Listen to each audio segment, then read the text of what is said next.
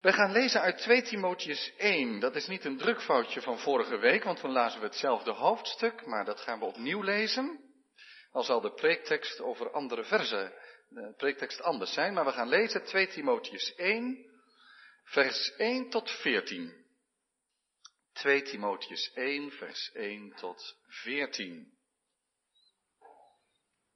En dan lezen wij Gods woord als volgt. Paulus, door de wil van God een apostel van Jezus Christus, met het oog op de belofte van het leven dat in Christus Jezus is. Aan Timotheus, mijn geliefde zoon. Genade, barmhartigheid en vrede zij u van God de Vader en van Christus Jezus onze Heer. Ik dank God, die ik van mijn voorouders aandien, met een rein geweten, terwijl ik zonder ophouden aan u denk in mijn gebeden nacht en dag. Wanneer ik aan uw tranen denk, verlang ik er vurig naar u te zien om met blijdschap vervuld te worden. Daarbij herinner ik mij het ongeveinsde geloof dat in u is en dat eerst gewoond heeft in uw grootmoeder Lois en in uw moeder Eunike. En ik ben ervan overtuigd dat het ook in u woont. Daarom herinner ik u eraan de genadegave van God die in u is door de oplegging van mijn handen aan te wakkeren. Want God heeft ons niet gegeven een geest van vreesachtigheid, maar van kracht en liefde en bezonnenheid. Schaam u dan niet voor het getuigenis van onze Heer en ook niet voor mij zijn gevangene, maar leid met mij verdrukking om het evangelie overeenkomstig de kracht van God. Hij heeft ons zalig gemaakt en geroepen met een heilige roeping, niet overeenkomstig onze werken, maar overeenkomstig zijn eigen voornemen en genade, die ons gegeven is in Christus Jezus voor de tijden der eeuwen. Maar nu is geopenbaard door de verschijning van onze zaligmaker Jezus Christus, die de dood niet gedaan heeft en het leven en de onvergankelijkheid aan het licht gebracht door het evangelie, waarvoor ik aangesteld ben als prediker, apostel en leraar van de heidenen. Daarom onderga ik ook deze dingen. Maar ik schaam mij niet, want ik weet wie ik geloofd heb. En ik ben ervan overtuigd dat hij bij machten is mijn pand bij hem weggelegd te bewaren tot die dag. Houd u aan het voorbeeld van de gezonde woorden die u van mij gehoord hebt. In geloof en liefde, die in Christus Jezus zijn. Bewaar door de Heilige Geest die in ons woont het goede pand dat u toevertrouwd is. Tot zover lezen we Gods woord voor deze dienst. Zalig zijn zij die het woord van God horen en geloven en daaruit leven. Amen. Gemeente van onze Heer Jezus Christus. De tekst voor de prediking ah, is hoofdstuk 1, vers 6 tot 8. Zullen we die nog een keer lezen? Daarom herinner ik u er aan de genadegave van God die in u is door de oplegging van mijn handen aan te wakkeren. Want God heeft ons niet gegeven een geest van vreesachtigheid, maar van kracht en liefde en bezonnenheid. Schaam u dan niet voor het getuigenis van onze Here en ook niet voor mij zijn gevangene, maar leid met mij verdrukking om het evangelie, overeenkomstig de kracht van God. Gemeente van onze Heer Jezus Christus. In deze dienst vindt bevestiging van ambtsdragers plaats. Een ouderling en een diaken. Nu heeft iedere gelovige een ambt. Een, het ambt van alle gelovigen. Dat wil zeggen dat iedereen in dienst is van God en van zijn kerk en koninkrijk. Maar ouderlingen en diakenen krijgen een bijzondere taak, een verantwoordelijkheid, een bediening in de gemeente, in de leiding van de gemeente, om als het ware voor te gaan. Het zijn geen bestuursleden, regelmensen. Het zit dieper. Het gaat om de geestelijke leiding van de gemeente. En let maar eens op als we daarover gaan lezen uit het bevestigingsformulier straks. De ouderling is geroepen om te waken over de leer, de rijkdom van het evangelie en de plaats, de ruimte die dat krijgt in de gemeente. De gemeente bewaren bij het woord van God. Jaken gaat voor in de praktische kant van de gemeente, van het christen zijn. En laat zien dat het evangelie van de Heer Jezus Christus ook echt handen en voeten krijgt in onderlinge betrokkenheid, liefde en zorg. Salvatore, voor jou een bijzonder moment. Lang Rooms-Katholiek geweest, in het land van je herkomst, Burundi, Nederland ook, totdat je meegevraagd werd naar een hersteld hervormde kerk en een nieuwe, hernieuwde kennismaking met het evangelie beleefde. Catechese gevolgd, beleidenis gedaan, uiteindelijk bij ons in de gemeente gekomen en nu bevestigd in het ambt van diaken. Als de Heere roept, dan zijn we beschikbaar. En dat is, zoals je dat zei, is dat prachtig als je dat zo beleven mag. Broeder Harry, een praktisch mens, een dienaar, eerder ouderling geweest. Elders, linkeroever, maar je voelde je thuis in het ambt van diaken. Dienend, helpend, ondersteunend en gevend. En toch was je ook als diaken altijd op je plek, ook als, ergens als ouderling, alert op de rijkdom van het evangelie en de inhoud van de prediking. En nu geroepen om daarop toe te zien in de gemeente. Nu zegt de apostel in 1 Timotheus 3, vers 1, als iemand een verlangen heeft naar het ambt van opziener, begeert hij een voortreffelijk werk. Opziener is ouderling. Het geldt ongetwijfeld ook voor diaken. Je mag er naar verlangen om zo bezig te zijn, dienstbaar te zijn aan de gemeente van Christus. Maar het is niet altijd gemakkelijk en dat maakt de apostel dan ook wel duidelijk. Soms heb je het gevoel, of soms is het ook gewoon zo, dat je zegt, ik heb eigenlijk te weinig tijd en ik heb te weinig energie. Ben ik er wel geschikt voor? Is het niet te veel gevraagd? Is het niet te hoog gegrepen? En de tekst die nu voor ons ligt, 2 Timotheus 1, vers 6 tot 8, heeft daar iets belangrijks over te zeggen. En niet alleen voor de twee broeders die bevestigd zullen worden in het ambt, maar ook voor ons allen. thema voor de preek is, wakker de gave aan die God je schonk. Wakker de gave die God je schonk aan. Wie is Timotheus aan wie Paulus deze woorden richt? Timotheus komt, zo blijkt in dit gedeelte, uit een gelovig gezin. Gelovige oma, gelovige moeder. Zijn vader was niet zo gelovig. Maar zijn moeder heeft hem het geloof meegegeven. En Paulus zegt, daar maak ik me dus geen zorgen om. Ik vertrouw erop dat het geloof ook in jou woont. Je ziet dat het geloof als het ware van geslacht, generatie op generatie doorgegeven worden, maar er is wel iets gebeurd, want in een van zijn zendingsreizen kwam Paulus langs de plaats waar Timotheus woonde en hij vertelde dat dat geloof van Timotheus en die geschriften van het Oude Testament in vervulling waren gegaan met de komst van de Heer Jezus Christus. En dat heeft Timotheus omarmd. En al snel zag Paulus iets in Timotheus van, het is nog zo'n jonge jongen, maar hij is blijkbaar hij is iemand die snel het evangelie begrijpt en inzicht heeft. En, en hij heeft iemand, hij heeft duidelijk gaven van God gekregen om ook te dienen in de gemeente. En dat is dan ook gebeurd op een zeker moment dat hij publiek in dienst genomen is. Dus niet van wil je dit eens even doen, wil je dat eens even doen. Iedereen heeft een ambt, dat is zeker waar. Ik kom daar nog wel op dat er een moment is gekomen dat alle ouderlingen de handen op hem gelegd hebben. En hij werd echt tot een speciale taak in de gemeente en in Gods koninkrijk geroepen. Hij had blijkbaar gaven, herkend door Paulus, herkend door de ouderlingen, herkend door de gemeente. Maar Paulus is wel bezorgd. Niet zozeer over het geloof wat in Timotheus leeft, maar of Timotheus het allemaal wel volhoudt.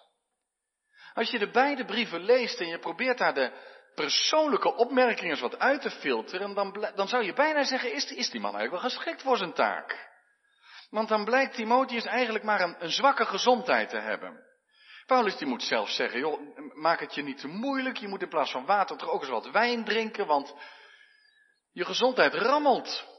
Ik weet niet of dit de tip is die vandaag de dag door alle medici helemaal op dezelfde manier onderschreven zou worden.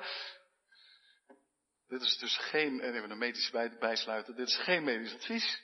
Maar duidelijk is wel dat zijn gezondheid wat mankeerde. En Paulus zegt, jongen, pas toch eens wat beter op jezelf. En je moet ook niet te streng leven voor jezelf. En er komt nog eens bij dat niet alleen zijn gezondheid wel eens een beetje, beetje rammelde. Maar dat hij ook eigenlijk als persoon niet direct zo'n moedige persoonlijkheid had. Hij was een beetje timide. Hij had gewoon een beetje het gevoel zoals wat een, wat een schildpad doet als je een beetje te nakomt, om zijn kopje in te trekken. En dat, dat gebeurde blijkbaar, want, want in 1 Timotheus 4 vers 12 zegt de apostel, laat niemand u minachten vanwege uw jeugdige leeftijd. Dat schrijft hij ook niet voor niets. Er waren blijkbaar mensen in de gemeente die zeiden, jij Timotheus, je komt net kijken. Ik ben vroeger nog oudst in de synagoge geweest en toen uh, zat ik jouw luiers nog te verschonen. Wie ben jij nu helemaal dat je dit kunt doen? Zo jong nog. En hij kreeg de wind van voren. En Timotheus kon daar dan van schrikken en in zijn schulp kruipen.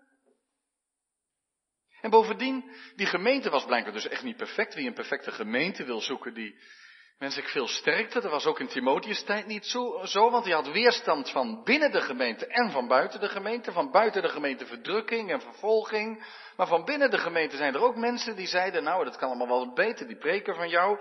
Lees 2 Timotheus 4, vers 1 tot 5 maar eens. Dan zegt Paulus, je moet doorgaan hoor met de verkondiging. Doorgaan met de prediking van het evangelie binnen de gemeente, buiten de gemeente. Doe het werk van een evangelist, of het nou gelegen komt of ongelegen. De urgentie van de prediking komt daarin naar voren.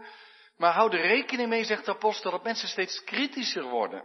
Dat ze steeds preciezer de dingen willen horen die zij fijn vinden. En dan krijg je de wind van voren. En Paulus die ziet dat allemaal en die is eigenlijk een beetje bang dat Timotheus en al dat geweld, wat op hem afkomt, dan maar langzamerhand een stapje terug doet. Oh ja, nou voorzichtig maar dan. En zichzelf wat in bescherming neemt en bang is en zegt, ja, het was misschien ook wel een vergissing. Ik was veel te vroeg ouderling en ik was veel te vroeg had ik deze taak. En ja, Paulus die zat toch wel een beetje vergist hebben en ik zie het allemaal niet meer zo. En eigenlijk is dat de reden dat Paulus deze brief schrijft. Om Timotheus te bemoedigen en hem aan te sporen. Timotheus, broeder, je bent geroepen. Trek je de kritiek niet aan. Niet op je leeftijd, niet op hoe je het aanpakt. Denk aan het evangelie. Wees moedig, niet terugschrikken.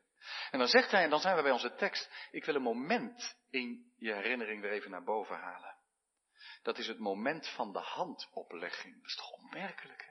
De handoplegging. Kijk maar eens mee in 1 Timotheus 4. 1 Timotheus 4, vers 14.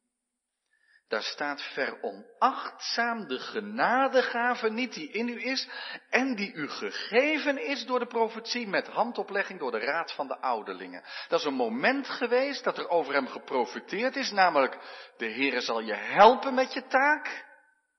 De Heere zal je zegenen. Timotheus blijft altijd bedenken dat niet jij gesolliciteerd hebt naar deze functie, maar dat je ertoe geroepen bent. En dat de gemeente je gave herkend heeft. En dat toen de ouderlingen namens Christus de zegen van God aan je meegegeven hebt. Dus je staat niet maar in je eigen schoenen en je staat niet maar in je eigen kracht. Denk aan die handoplegging. En die handoplegging is ook een symbool daarvan dat je als je ergens toe geroepen wordt, van God, de Heilige Geest, ook de bekwaamheid krijgt om je taak uit te voeren. Je hebt, zegt de apostel in 1 Timotheus 4, vers 14, maar ook in 2 Timotheus 1, vers 6, je hebt toen iets gekregen. In die handoplegging. Je hebt je iets gekregen. Niet een tool, een stuk gereedschap dat je altijd bij je hebt. Maar je zou eigenlijk kunnen zeggen, die genadegave is net zo goed een belofte. Elke keer als jij zegt, Heer, mijn armen zijn te kort, mijn moed is te weinig, mijn wijsheid is niet genoeg, dan zegt de Heer, maar ik ben erbij. Ga je weg, biddend, vragend, hopend, verlangend, en dan mag je moeder gaan, want niet jij hebt je opgeworpen, je bent geroepen en de Heere zal het doen. Hij die u roept, is getrouw, die het ook doen zal. Dan heb je die genadegave, dat wil zeggen alles wat je nodig hebt, ontvang je van God. En dan mag je die gave ook vrijmoedig inzetten. weet je, dat is zo belangrijk.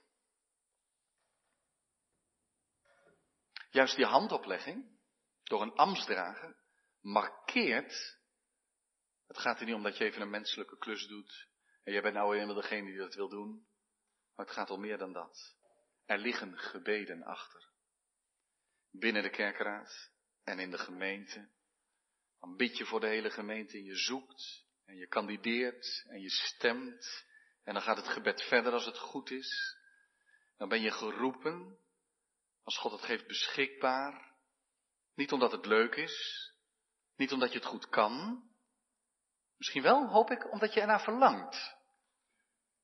Maar tegelijk is dat niet genoeg, want het verlangen kan zomaar weg zijn als het moeilijk is. Maar de gemeente draagt de verantwoordelijkheid. De gemeente draagt mee.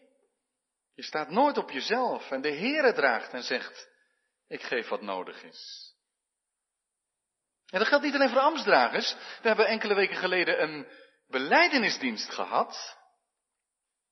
En in die beleidenisdienst hebben Shani en Hanna beleidenis gedaan. En toen was, gingen ze ook knielen en werden ze ook bevestigd met handoplegging als lid van de gemeente. Ook een moment, je ziet er iets van de rijke betekenis van het ambt. En dat wil zeggen, het ambt ouderling, diaken, het ambt, een bediening door God gegeven, markeert dat wat hier in de kerk gebeurt niet maar een onder onsje is. Dat wij dingen fijn zijn om samen te zingen, om samen te komen, maar dat Christus zijn gemeente vergadert, beschermt, leidt en onderhoudt en bewaart en dat hij daarvoor mensen inschakelt. En telkens als je een ambtsdrager ziet, is dat een herinnering daaraan. Dat de gemeente niet van ons is. Maar dat Christus zelf de grote herder van de schapen is. En dat hij zijn gemeente bestuurt, regeert door de ambten heen. Maar dan, dan, dan verwijst dat ook naar, het komt van de andere kant. Het komt van boven.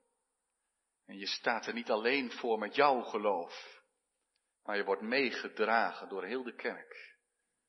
En je hebt de belofte van de Heilige Geest. En dan zegt Paulus over die genadegave die je ontvangen hebt. Dan zegt hij, die moet je aanwakkeren. Het is als een vuurtje en voordat je het weet, dan lijkt dat vuurtje uit te doven. Als je een open haard of een kachel hebt, dan kun je daarvan meepraten. Of een vuurkorf in de tuin. Het dooft uit en op een gegeven moment smeult daar nog wat. Gloeiende vuur, maar als het ware al onder de as. En dan zegt de apostel, dat moet je opgaan poken en aangaan blazen. En dat moet je gaan voeden. Wakker het vuur weer aan, zegt hij. Nee, wakker die genadegave weer aan. Dat is eigenlijk heel opmerkelijk dat hij dat zegt. Hoe kun je nou een gave die je krijgt van God aanwakkeren? Maar dat kan blijkbaar. God heeft je alles gegeven wat je nodig hebt. Maar misschien heb je het zicht daarop kwijtgeraakt. Ben je afhankelijkheid van God kwijtgeraakt? Ben je vergeten dat God het zelf is die het aan je geeft? En dan mag je dat vuurtje weer oprakelen. Aanblazen. Hoe dan? Begint dat niet bij een gebedsleven? Je zegt, Heer, laat mij altijd beseffen dat ik niet rust en steun op mijn karakter en mijn gaven die ik zelf wel heb. Ik zeg, Heer, wilt u uw naam verheerlijken in mijn leven? En mag ik beschikbaar zijn? Heer, u weet wie u riep. Met alle gebrek, alle falen, alle tekort, alle menselijke fouten, alles. Maar Heer, als u mij in dienst neemt, dan kan het ook in uw kracht. En steeds bedenken, als God roept, bekwaamt hij ook. En als je dan op bezoek moet en je ziet er tegenop, niet in eigen kracht en wijsheid gaan, maar denk je eraan dat je nooit alleen bent, maar dat de Heer erbij is. Niet terugvallen op je eigen kunnen, maar op Christus steunen. En daarom ga dan moedig en met durf. Kijk, dit is opnieuw voor de beide broeders die bevestigd zullen worden. Een belangrijk punt. Maar dit geldt ook voor elke christen. Elke christen is dit belangrijk. God heeft ons niet gegeven een geest van vreesachtigheid. Dat is een behoorlijk negatief woord. Je zou zelfs lafhartigheid kunnen vertalen. God heeft ons niet een lafhartige geest gegeven. Lafhartigheid betekent dat je eigenlijk bang bent dat je zelf tekort komt. Je komt in een situatie en je weet, de Heer roept me om iets te doen, maar ik bescherm mijzelf. Ik trek mij terug. Ik geef meer om mijzelf dan over de dienst van de Heer. Dat is die lafhartigheid, die is niet van de Heilige Geest. Het is nodig dat Paulus dat tegen Timotheus zegt. Dat is niet wat de Heilige Geest ons geeft. Ja, zeg je maar, de een is nou eenmaal moediger dan de ander, dat, dat zal waar wezen, maar is de Heere niet dezelfde? Wat heeft God ons wel gegeven? De Heilige Geest heeft aan onze geest in ons gelegd kracht, liefde en bezonnenheid. Kracht, dat wil zeggen dat je sterk bent in de Heer. Krachtig dient in je roeping. God geeft die kracht. Je bent zelf geen krachtpatser. God geeft die kracht. Hij geeft het gezag om moedig naar voren te treden en de genadegave die God je geeft te gebruiken in de gemeente. Kracht en liefde. En dat is dan ook alweer nodig, want die liefde beteugelt de kracht. Als je alleen kracht zonder liefde zou hebben, dan zou je zo over iedereen heen lopen. En dan zou je zeggen, ik neem die ruimte in en ik vind dat dit in de gemeente en ik vind dat dat in de gemeente. En dan ben je heel krachtig, maar je vergeet de liefde. De liefde voor de mens die je bezoekt. In zijn gebrokenheid, in haar moeite. Liefde die de verbinding zoekt in de gemeente, die het goede voor de gemeente zoekt, die Christus zo graag gestalte ziet krijgen in de gemeente. Kracht en liefde. Niet overheersen in kracht, maar mensen zien en helpen en dienen en vermanen, omdat je begaan bent met hun hart en leven. Kracht en liefde. En bezonnenheid, wat is dat nou voor woord? Bezonnenheid wordt in Romeinen 12 gebruikt in de vorm van bescheidenheid. Dat je niet moet denken boven wat je vermogen inhoudt, te hoog denken, maar in alle bescheidenheid naar de maat van het geloof. Bezonnenheid, bescheidenheid is de wijsheid om te kunnen zeggen, dit is erg moeilijk voor mij, ik moet me hierbij laten helpen. Bezonnenheid betekent, ik loop niet over mensen heen, ik dien in liefde, maar ik, ik, weet het ook in te schatten. Het is, een, het is een wonderlijke houding van hoe kun je nu in Gods gemeente Moedig zijn en tegelijk bescheiden. Voorzichtig, wijs, bezonnen. Dat is wat de Heilige Geest wil geven. Zo kun je dienen in de gemeente. Zo kan de christen in het leven staan. Een bijzondere tekst. Je zou deze tekst, vers 7, uit je hoofd moeten leren en er een maand lang elke morgen mee moeten beginnen.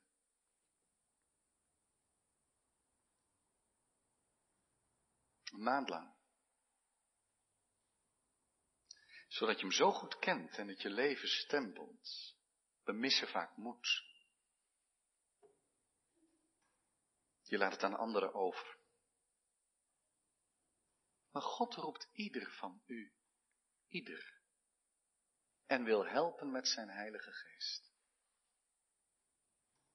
Geeft God te weinig? Vraag hem om meer. Vraag om moed, om kracht, om te dienen. Nu, schaam je dan niet, zegt de apostel, schaam je niet, want dat terugtrekken, die vreesachtigheid heeft met schaamte te maken. Dan denk je, Paulus, ja, ik weet niet of ik die Paulus goed ken hoor, ja, Paulus zit wel in de gevangenis, hè. Dat is ook niet echt om mee aan te komen dan toch. Schaam je niet voor mij. Schaam je niet voor je heiland die uitgespuugd en veracht is. Schaam je niet voor Jezus Christus. Maar zeg het maar gewoon dat je van hem houdt. Dat je bij hem hoort en dat het evangelie van hem de hoop voor deze wereld is. En als je iets hoopt, dan zeg je, ik wou dat ik meer geloofde. En nog meer toegewijd was. Schaam je niet. Oh, er is heel wat verdrukking en lijden. Leid verdrukking als een goed dienstknecht van Jezus Christus, als een goed soldaat van Jezus Christus. 2 Timotheus 2 vers 3. Schaam je niet, Timotheus, ga je niet terugtrekken, verschuilen, ontkennen, verlogenen, Kom er vooruit en kies de moeilijkste weg. Ook als het lijden met zich brengt. Schaam je niet voor het getuigenis van Jezus Christus. Marturion staat daar. Marturion. Daar komt onze term martelaar vandaan. Het kost wat hoor om Jezus te volgen. Het kost wat. Het geeft ook zoveel. Het is het mooiste wat er is en het moeilijkste misschien ook. Maar denk aan Jezus Christus, die de goede beleidenis afgelegd heeft voor Pilatus. En hij gaf zijn leven. Wat betekent dat nou voor ons en voor onze aanwezigheid in de gemeente? Wat betekent dat voor ons en ons dienen in de gemeente? Mag het ons wat kosten? Is de goedheid van de Heer niet groot? Kun je niet verlangen om Hem te dienen? Dat Hij de eer ontvangt in zijn gemeente en in ons leven? En dat we Hem dienen opdat meer mensen heil gaan zien in Jezus Christus. Dan mag je gaan overeenkomstig de kracht die God je geeft. Je hoeft geen krachtpad te zijn. Gods kracht wordt in zwakheid volbracht. Hij geeft alles wat we nodig hebben. Alles. Zo, Timotheus, zegt Paulus, zo kun je dienen. Zo, gemeente in Deurne, zo kun je dienen. Kwetsbaar, maar onverschrokken. Zwak en krachtig. Waar haal je dat vandaan? Van Christus, van de Heilige Geest. De gemeente heeft vrijmoedigheid nodig. Kracht, liefde, bezonnenheid. Broeders van de kerkraad hebben het nodig. De komende tijd. De hele gemeente heeft het nodig. Er is moed nodig. Die besef. De God die roept is getrouw. Hij zal het doen. Amen.